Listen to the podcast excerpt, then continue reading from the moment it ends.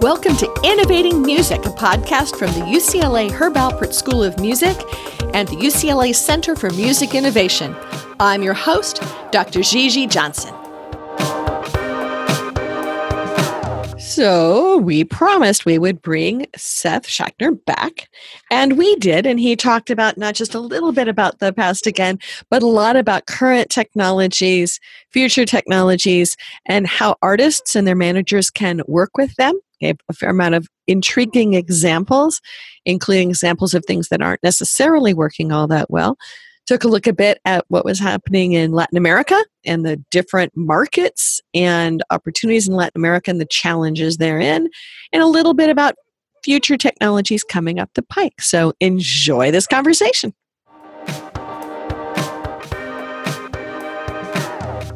You joined us already once, and we had a wonderful conversation about your interesting pathway in the past. And interestingly, at Digital Entertainment World, several people walked up to me and said that they really loved that podcast, oh. that it reminded them of their own careers. These were other people who are possibly of a similar vintage. Yeah. They appreciated how it kind of framed innovation of the past to exploring innovation now. And I know when we got to the end of that, you'd wanted to kind of continue the conversation in some ways where we hadn't gotten to some of the current innovation stuff that we spent probably a mere five minutes on. So that was kind of my target for today. Great. Um, and because you're you're tinkering with all sorts of edges, for lack of a better term, of places where things are overlapping in an interesting way. Or is that a A good way to frame what you're doing, or what would be a better way to frame? Yeah, no, that that's a, a great way to look at it. You know, and and you know, it was it was interesting when we. Uh, and firstly, it's great to hear that. Um, you know that that folks see some, you know, have some familiarity with what my experience has been. It's you know that that that's really nice to hear that. Um, but yeah, I think that that's a good way to look at it. You know what what I've tried to do as a consultant, you know. Maybe it is in part being of a certain vintage, but it's also just being aspirational and being being a biz dev person, and you know wanting to be near pockets of innovation in digital music and digital entertainment. Is I, I've tried to look where where there may be underexploited or underappreciated areas that maybe for whatever reason large resources, large staffs, large amounts of people are not necessarily clustering around, but which need the, the support of a strategist, a person who wants to help drive business, content, technology alliances. And and so for me in music, um, yeah, I mean, I've certainly looked at some of these edgy platforms that are out there that all, for the most part, have some tangential, peripheral relationship back to music in some way, but but that are, um, you know, hopefully emerging areas that are going to help build business economies of the future, whether in digital music or video entertainment, actually. So it's it's it's fair to look at that. I think because of the network and the, the twenty years in the U S and Latin America doing this stuff, I tend to get a nice flow of things that I see, and, and we try and look at things that are that are edgy and filter out um, the ones we think are the ones where we can really help and can move things forward. And you know, in, in a broad base, that's kind of how it's working for me. So edgy, but potentially profitable. Yeah, yeah, or or potentially things that can somehow fit into the digital content ecosystem, you know, whether with, it might be rights licensed in, it might be, you know, uh, technologies or services licensed to distribution or audience partners. Um, interesting for me, um, because this isn't was never my bread and butter, although I've always sat near it. I tend to do a lot of work relating to artists now, bringing artists into things.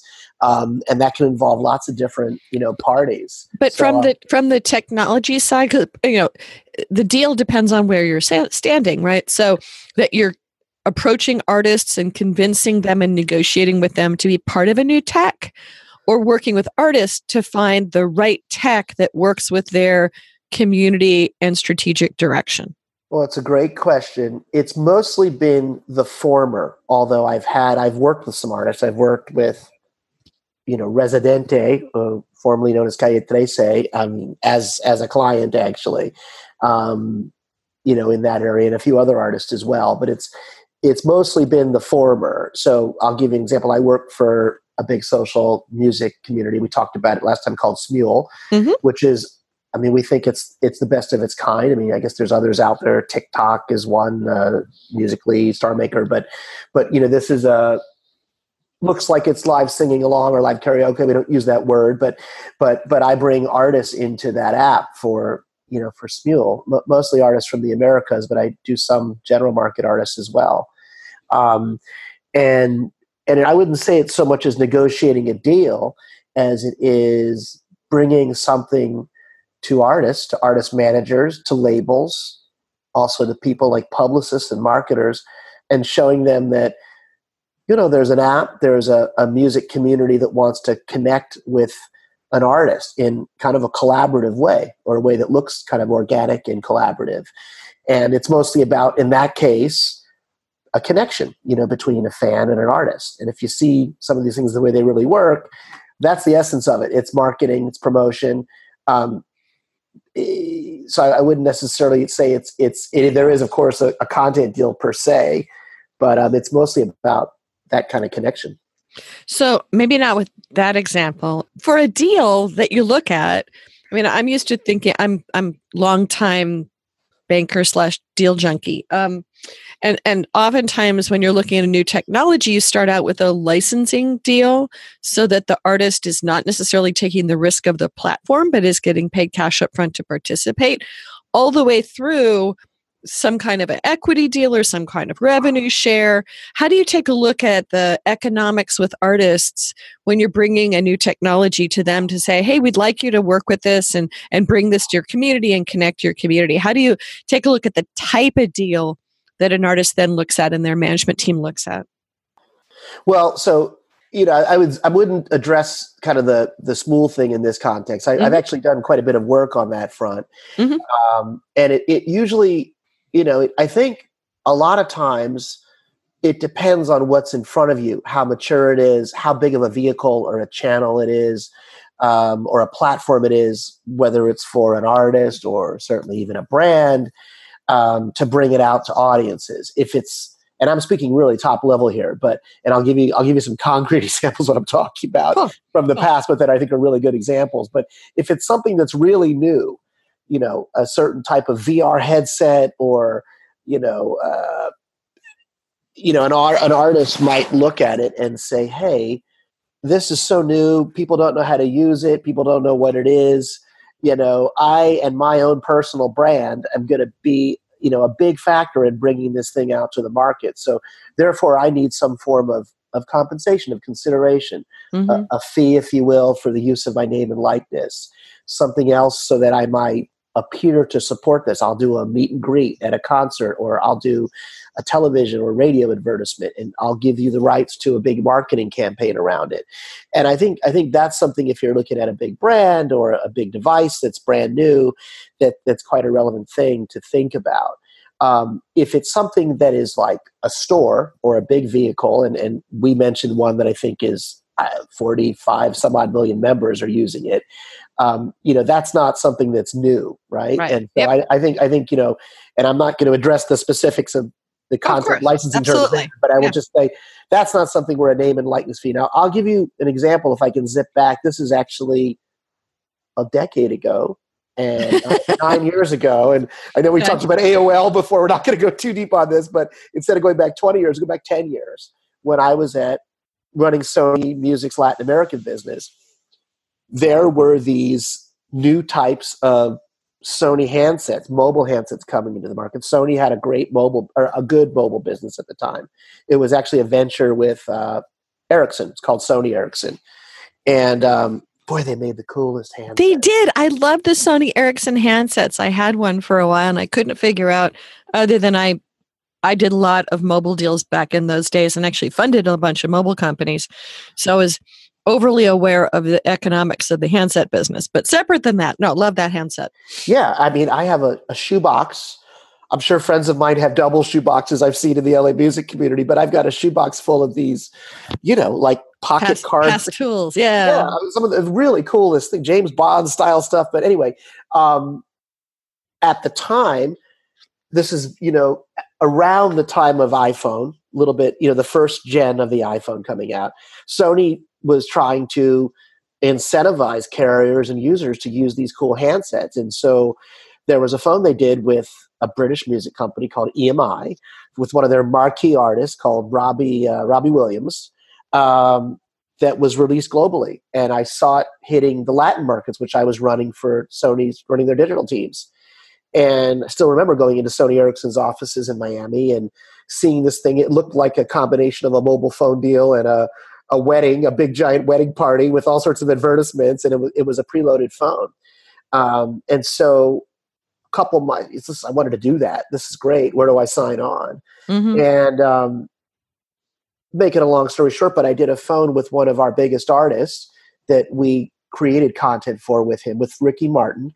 And, um, a regional partnership with Sony Mobile that, that frankly I negotiated with just a couple other people over, over Christmas break, I believe it was two thousand seven to two thousand eight, for a regional campaign that was synced up with Ricky's tour at the time, uh, a record called Black and White, or Blanco y Negro in Spanish. And we, we, we had a record we had released seven months earlier with M T V that um, we needed to get M T V's rights on, and M T V Unplugged with Ricky. Uh, we needed to get their approval on, and, and we did for um, probably one of the more hilarious trade-offs I've ever done in my career. I think I gave them the rights to sell uh, ringtones in Central America or something, something along those lines, Ricky's ringtones, in exchange for the right to put this on a handset. And we preloaded handsets with this album. And a guy on my team who was supposed to be a financial analyst went into the studio with me and Ricky and a product manager, and we did all sorts of interviews with Ricky in English and Spanish. And I created a pricing model per handset with Sony. I think we got five dollars a phone for the full album and two dollars a phone for half the album, something like that. And we released this preloaded phone with Ricky's album cover on it during a tour. You know, not, not exactly marketing Nobel Prize, but marketing one oh one. And um, sold a million and a half phones in three months, you know, mostly in Mexico because the carrier there, Telcel, loved it. And kids wanted to buy it, I guess. And, um, you know, we I did the same thing about a year later with um, with the artist Shakira, uh, who was had also released a record at the time, and that was a similar sort of process with different pricing terms and uh, about half the volume, maybe a little more than half the volume. But both of those things were things where the artist said, "What the heck is this idea of a mobile phone being preloaded with music? You're plastering my name and likeness all over it. I'm going to do a tour, or you know, I want to do meet and greets." And in Ricky's case, I got him an endorsement that that kind of collided with his existing tour endorsements. And in, in both those cases, we had to negotiate kind of whopping name and likeness fees for both artists, actually, mm-hmm. which which I did with my team, and which was wonderful for, for Sony at the time because the labels were trying to prove that they too could be in the realm of artist managers or talent managers or agents or act as three sixty, you know, type uh, type rights enterprises. So th- those cases, absolutely, because these phones were new. The artists were kind of helping introduce them. In Ricky's case, they were actually giving some instruction on how to use the, you know, the actual functionality of the phone. Oh, um, actually, I would love to see that. I can, I can send you the, I actually still have decks. I mean, you're going to laugh because it's, you know, ten or eleven years old. But, oh, uh, how fun. They, they were really, and it was found revenue and hugely profitable because we had made the album. If you looked at a business plan of whatever, two thousand nine, two thousand, it was this big, giant blue variance on, on the graph, you know, who did that deal, whatever. Um, so it was a lot of fun. So what is the equivalent now? Right. So you've got artists, we have all sorts of new technologies. You've been working on some specific ones, but what what's the type of deals that are showing up to artists, and what are the type of opportunities with some of the new technologies coming out that, let's say, managers who are listening to this could be thinking about for their artists, or technologies could be thinking about in terms of what they could offer to an artist and their team on finding that that edge, that hybrid in the middle of what could be a, a tech artist win-win deal? Oh, it's a it's a great question. So I, I don't think there, you know, like I think, I don't know if there's an exact equivalent anymore now. I think, I mean, I know that when app stores came about, I think, um, you know, while they were great, they also killed off things like what I just described because you didn't really need to do it anymore. And, and they ringtones went away too. So I think, I think, I think there are probably, you know, device partnerships that are out there. I want to say Jay Z did something a few, you know, a few years back, and uh, you know, I certainly see stuff with, um, you know, with brands that are out there. I mean, I just from the Super Bowl a couple weeks ago, there was something super cool that the artist two Chainz did, I think, that integrated, you know, him in really in a great way in a video with with something really, quite frankly, boring and expensing software, basically, in a hilarious way. Oh, I remember that. Yeah, yeah. yeah. I mean, I, I just saw an ad pushed to my phone on that today. I mean, I thought that was, frankly, for me, the best of all the music advertising on the Super Bowl. You know, it really resonated. It was hilarious. It's got Adam uh, Scott in it, basically, and playing like a record label finance guy. And it's very much integrated. The video is a is the brand is integrated into the video, and there's also a thirty second you know T V spot that they no doubt spent millions on for the actual broadcast that this is integrated into as well. So I mean, that's classic. I think there are probably ways to go about you know partnering up with a Samsung or perhaps even an Apple or, or new device groups. I don't know if it's going to be on the same basis as I described, um, but th- that I think one should be aware of. I, I think about this often when I look at. Um, all of these new devices that are out there in kind of the three D ecosystem, you know, whether they're, they're headsets or some of these new A R, A I type devices. I don't know if they're going to be the exact matches though, to be, to be really honest with you. So I don't know if they exist in exactly the same way, Gigi, but um, yeah. I think that the other thing that I would mention or think about, you know, I think there, you know, over the last three to five years, there's been all these different platforms that have come out into the market for, mm-hmm. for artists. Um, you know, Backstage, Follow, Escape X, uh, Whale Rock, you know, some of these things are not just for musicians and music-oriented artists, but celebrities.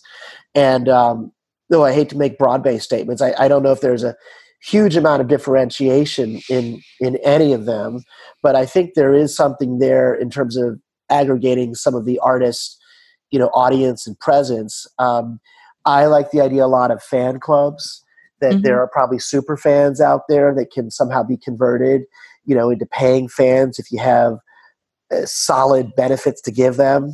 You know, that could be concert tickets or first look or access or exclusive content and music. Um, and brands could certainly be a part of that. Um, so I, I, I kind of look at that maybe as as things that are closer to, um, you know, to sort of predecessors to some of this this stuff that I described from ten years ago, basically. Is there anything that is specific opportunities that you are seeing working in V R and A R? I mean, we're coming off of a, you know, some would go back to a Gartner hype cycle commentary that V R was the next big coming thing. And, you know, once the V R companies kind of took the promo uh, foot off the pedal, that we then started having, um, uh, Uh, despite bringing all the prices down, some of the prices down, um, having you know kind of uh, an air of disappointment about all the promise of V R, and now yeah. there's a lot of promise on the A R side. So for those who aren't com- comfortable with the diff- delineation, uh, because there's mixed reality and all sorts of stuff. I almost said something other than stuff. Um, the A R is really then kind of overlay Pokemon Go-ish or l- layer earlier companies like that. Um, and then V R being an immersed, no visuals to the outside world environment. And yeah. I mean, I've, I'm sitting in my home office, which has a really nice V R rig all set up, room-based thing. Um, but those didn't end up becoming ubiquitous. What are you seeing working? Well, so it's, I guess it's, I don't want to be too whatever didactic, whatever the word is. I mean, I guess it's sort of how you define the word working. So I I would say that there are very interesting things I'm seeing that are B two B that aren't necessarily touching consumers, you know, where there's a huge amount of consumer awareness of them that I think are working and that are very interesting. I mean, we talked this a little bit on the first podcast, but, um, you know, audio, three D, spatial audio is probably the The, the one of the closest streams inside this whole ecosystem that tracks back to music. And um, boy, I see some very interesting developments. There's a specific company I'd call out in Manhattan called Mach One um, that, you know, has got a great three D audio technology, supposedly one of the best that, you know, has found kind of a nice niche um, with the film studio business, basically, you know, trying to build some bread and butter working on V R projects, whether they're major projects like from a, a studio like Fox. I think they're in one of the Alien Alien three D properties or Sundance-oriented titles or even apps like the New York Times that that come out that that have audio components as well. So I think I think I've seen that as as a key kind of production or or B two B um, you know oriented piece that to me seems like it's quietly starting to work. Um, there have been failures in the space. There have been companies, you know, gaming company like Gaudio that's over that came over from Korea that I think tried to build a little bit of an ecosystem that failed. And there's there's there's quite a few others that are in the space that are trying to make some headway. Facebook bought one called Two Big Ears from Scotland um, that I think also is in a developmental state. So I kind of like that area. Um, you can notice that I'm not talking about the three or four different consumer-facing V R networks out there because I mm-hmm. don't necessarily see those as working. I will say to you that as um, you know, a business development consultant, I'm always out in the market meeting companies, and I've seen quite a few um, kind of social music-oriented A R apps are in the market. I've seen one called Scanta that looks kind of cool. It's out here talking to loads of artists that um, you know brings this idea of augmented reality and and plunking you in in you know Rihanna's video, if you will. Um, there, several of these are out in the markets now that, that look really cool and fun. I can't say any of them are working yet, but I think I think there's a crop of these A R-oriented apps, as well as sort of social gaming-oriented or gamified music communities that are all out there now in a startup phase that um, have the potential to be, you know, real contributors to the landscape, basically. Um, that's been a real fun part of my gig as a consultant is that I get to see a lot of new stuff and, and hear loads of pitches, basically. So I think there's no shortage of, of wannabes in the space using A R and music. And a lot of those are all then dependent on the smartphone ecosystem and that being the playback device, or are they finding other ways to create immersive overlays or holographic or whatever? Oh, great question. I mean, I think this... I think that what I have seen with most of them, it is centered around the phone. I mean, I think the more, the savvier ones are actually going back to the device again. You know, um, what if you were Samsung's, you know, key A R partner every time you take a photo? You know, I mean, I think there's things out there that are along these lines that, that folks are angling for. Um, you know, so those those are probably the most interesting ones that I've seen, basically. Um, but, you know, I think for a lot of these apps, um, they're not in the position like where I mentioned with the, say, a Sony mobile that says, hey, you know, Shakira, we want your content to be preloaded on this device, and we're going to give you a seven-figure name and likeness endorsement fee as consideration for all the support you're going to give. I don't, I've not seen one that's, you know, remotely kind of in that space yet to be able to step up and do that. Nor would one be able to present them to a major artist and say, you know, here's something that's got a huge audience to it. So they're all kind of swimming around in startup phase, little little minnows. um, what are the Latin minnows? I mean, are there? Um, I- I'm thinking that a lot of a lot of the opportunities are in the fact that we have so many different great music communities. I was in a conversation yesterday. Uh, I, I've been working on a lot of programs and projects right now on the future of music in Los Angeles. And we just had a major event. We're now talking in, in February, but just had a major event last week or so.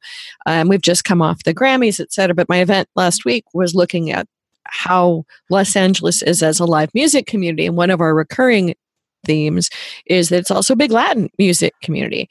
And the Latin music world has been having Um, fairly robust health and relatively good integration in seemingly good integration into things like YouTube.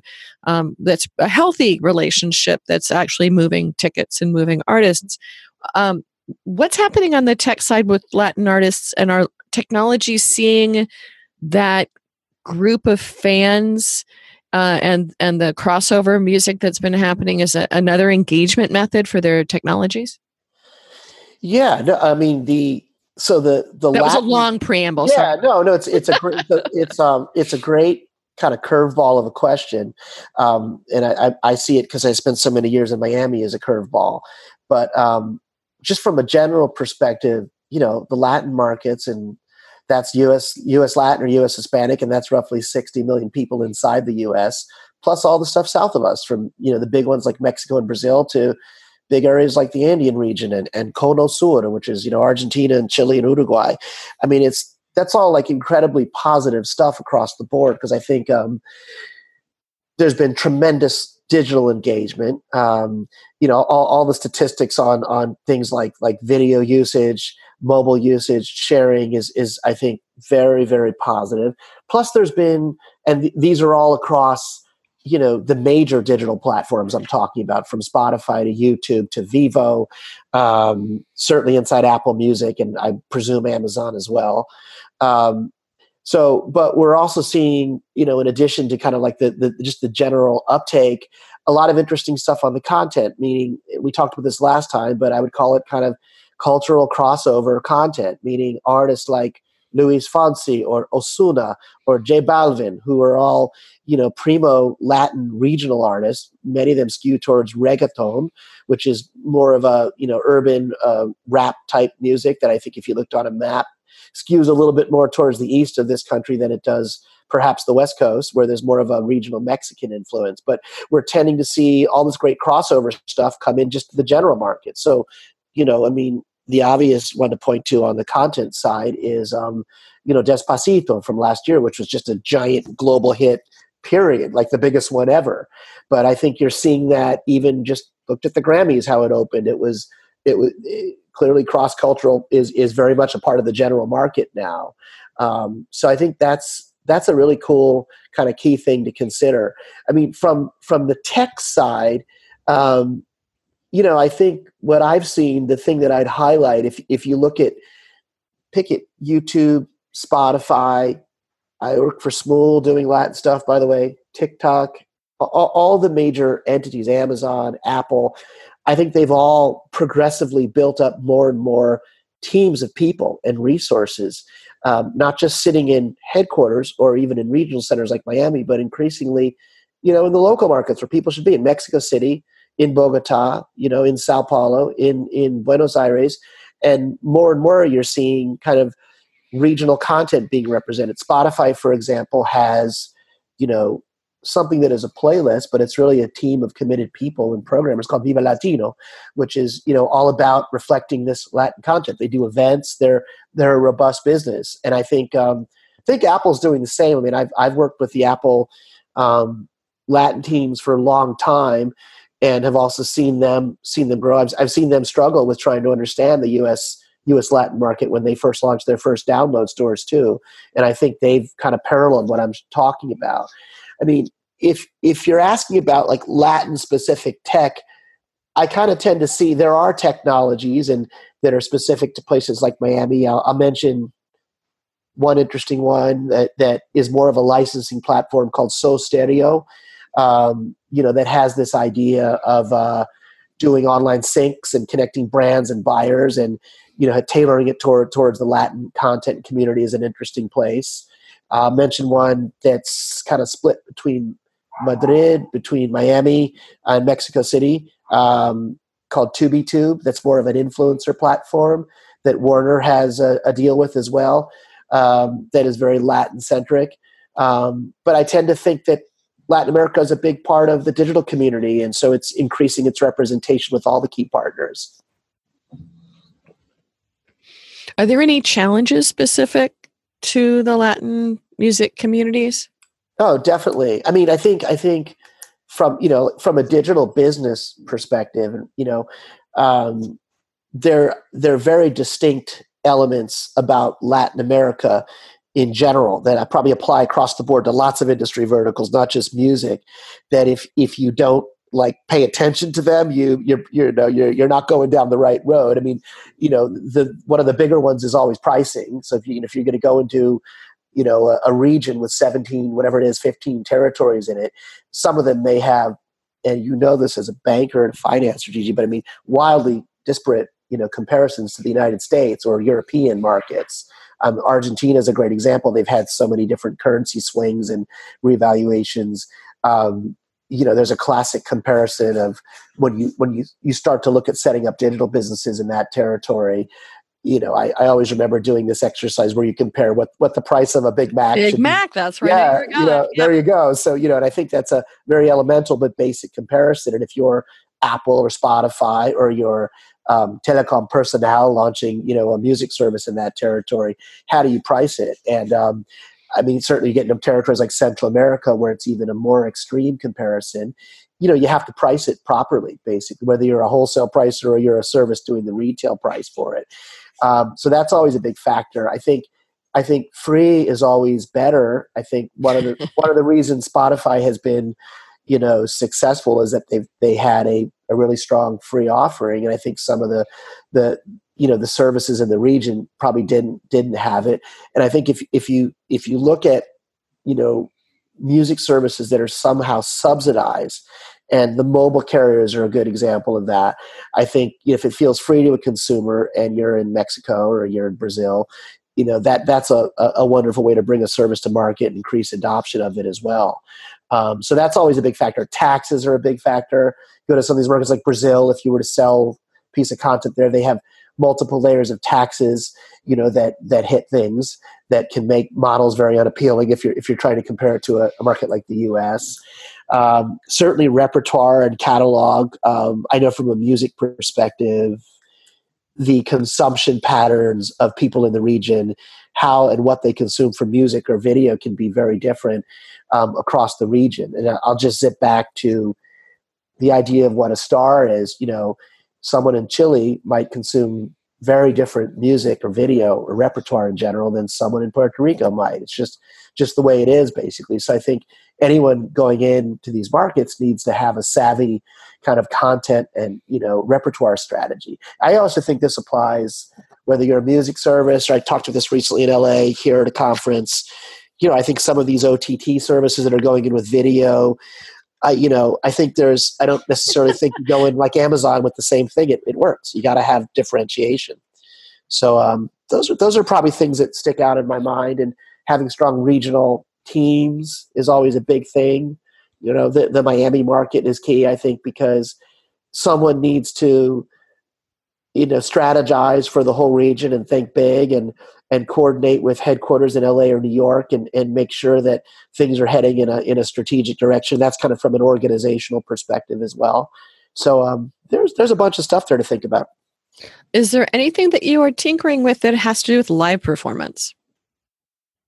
Yes, there definitely is. I mean, I have uh, I am consulting for a, a live platform that comes out of Europe, actually, that's trying to enter the U S market, that's in sort of a quiet launch phase.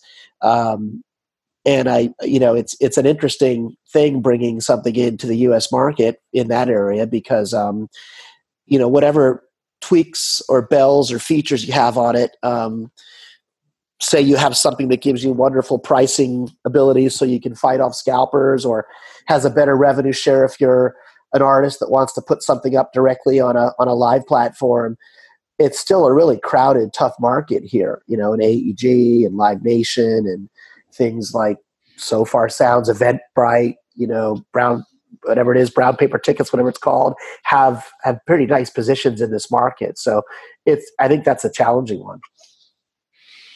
So if you were going to Uh, wave a magic wand, look through a, a, a some kind of a uh, looking glass to the future, what do you see as the core things that are coming up the pike or need to come up the pike?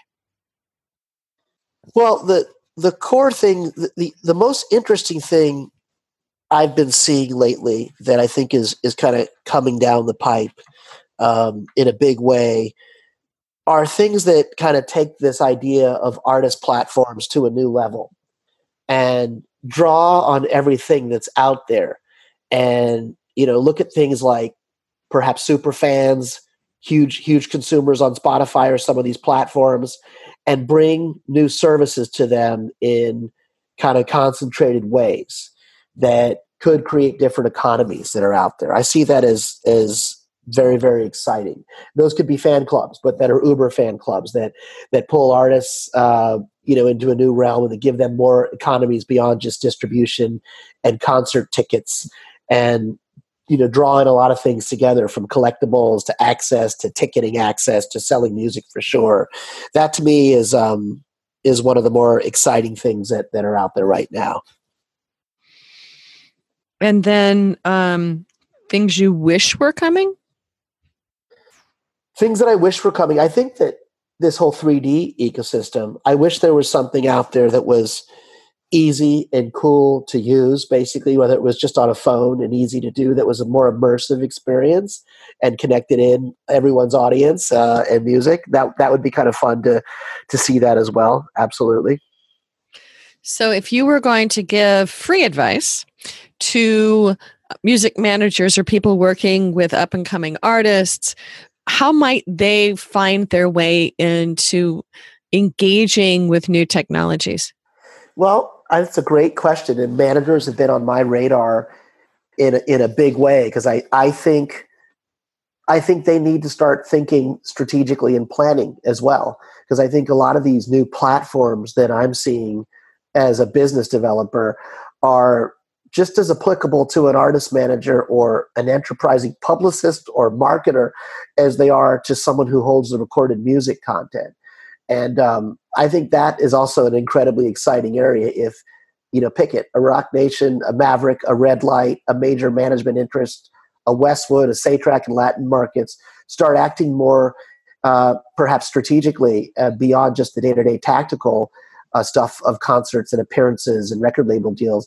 You know, it, it goes back to some of these concepts even at the dawn of the digital era. I remember a company called Artist Direct, um, you know, that was way out there, where some of these artist economies can start becoming disruptive. United Masters, which is maybe a model of this, which is, I don't know if it was the the first year or two of it was was the best, but I think it's something that's got some very interesting potential in it, where, you know, it has data Um, that I think they're trying to sell and strategize around. But but beyond that, there's lots of capital in the company and, and a lot of technology interest behind it. And if the right people come in, um, it it could be some sort of behemoth, you know, for, for the future.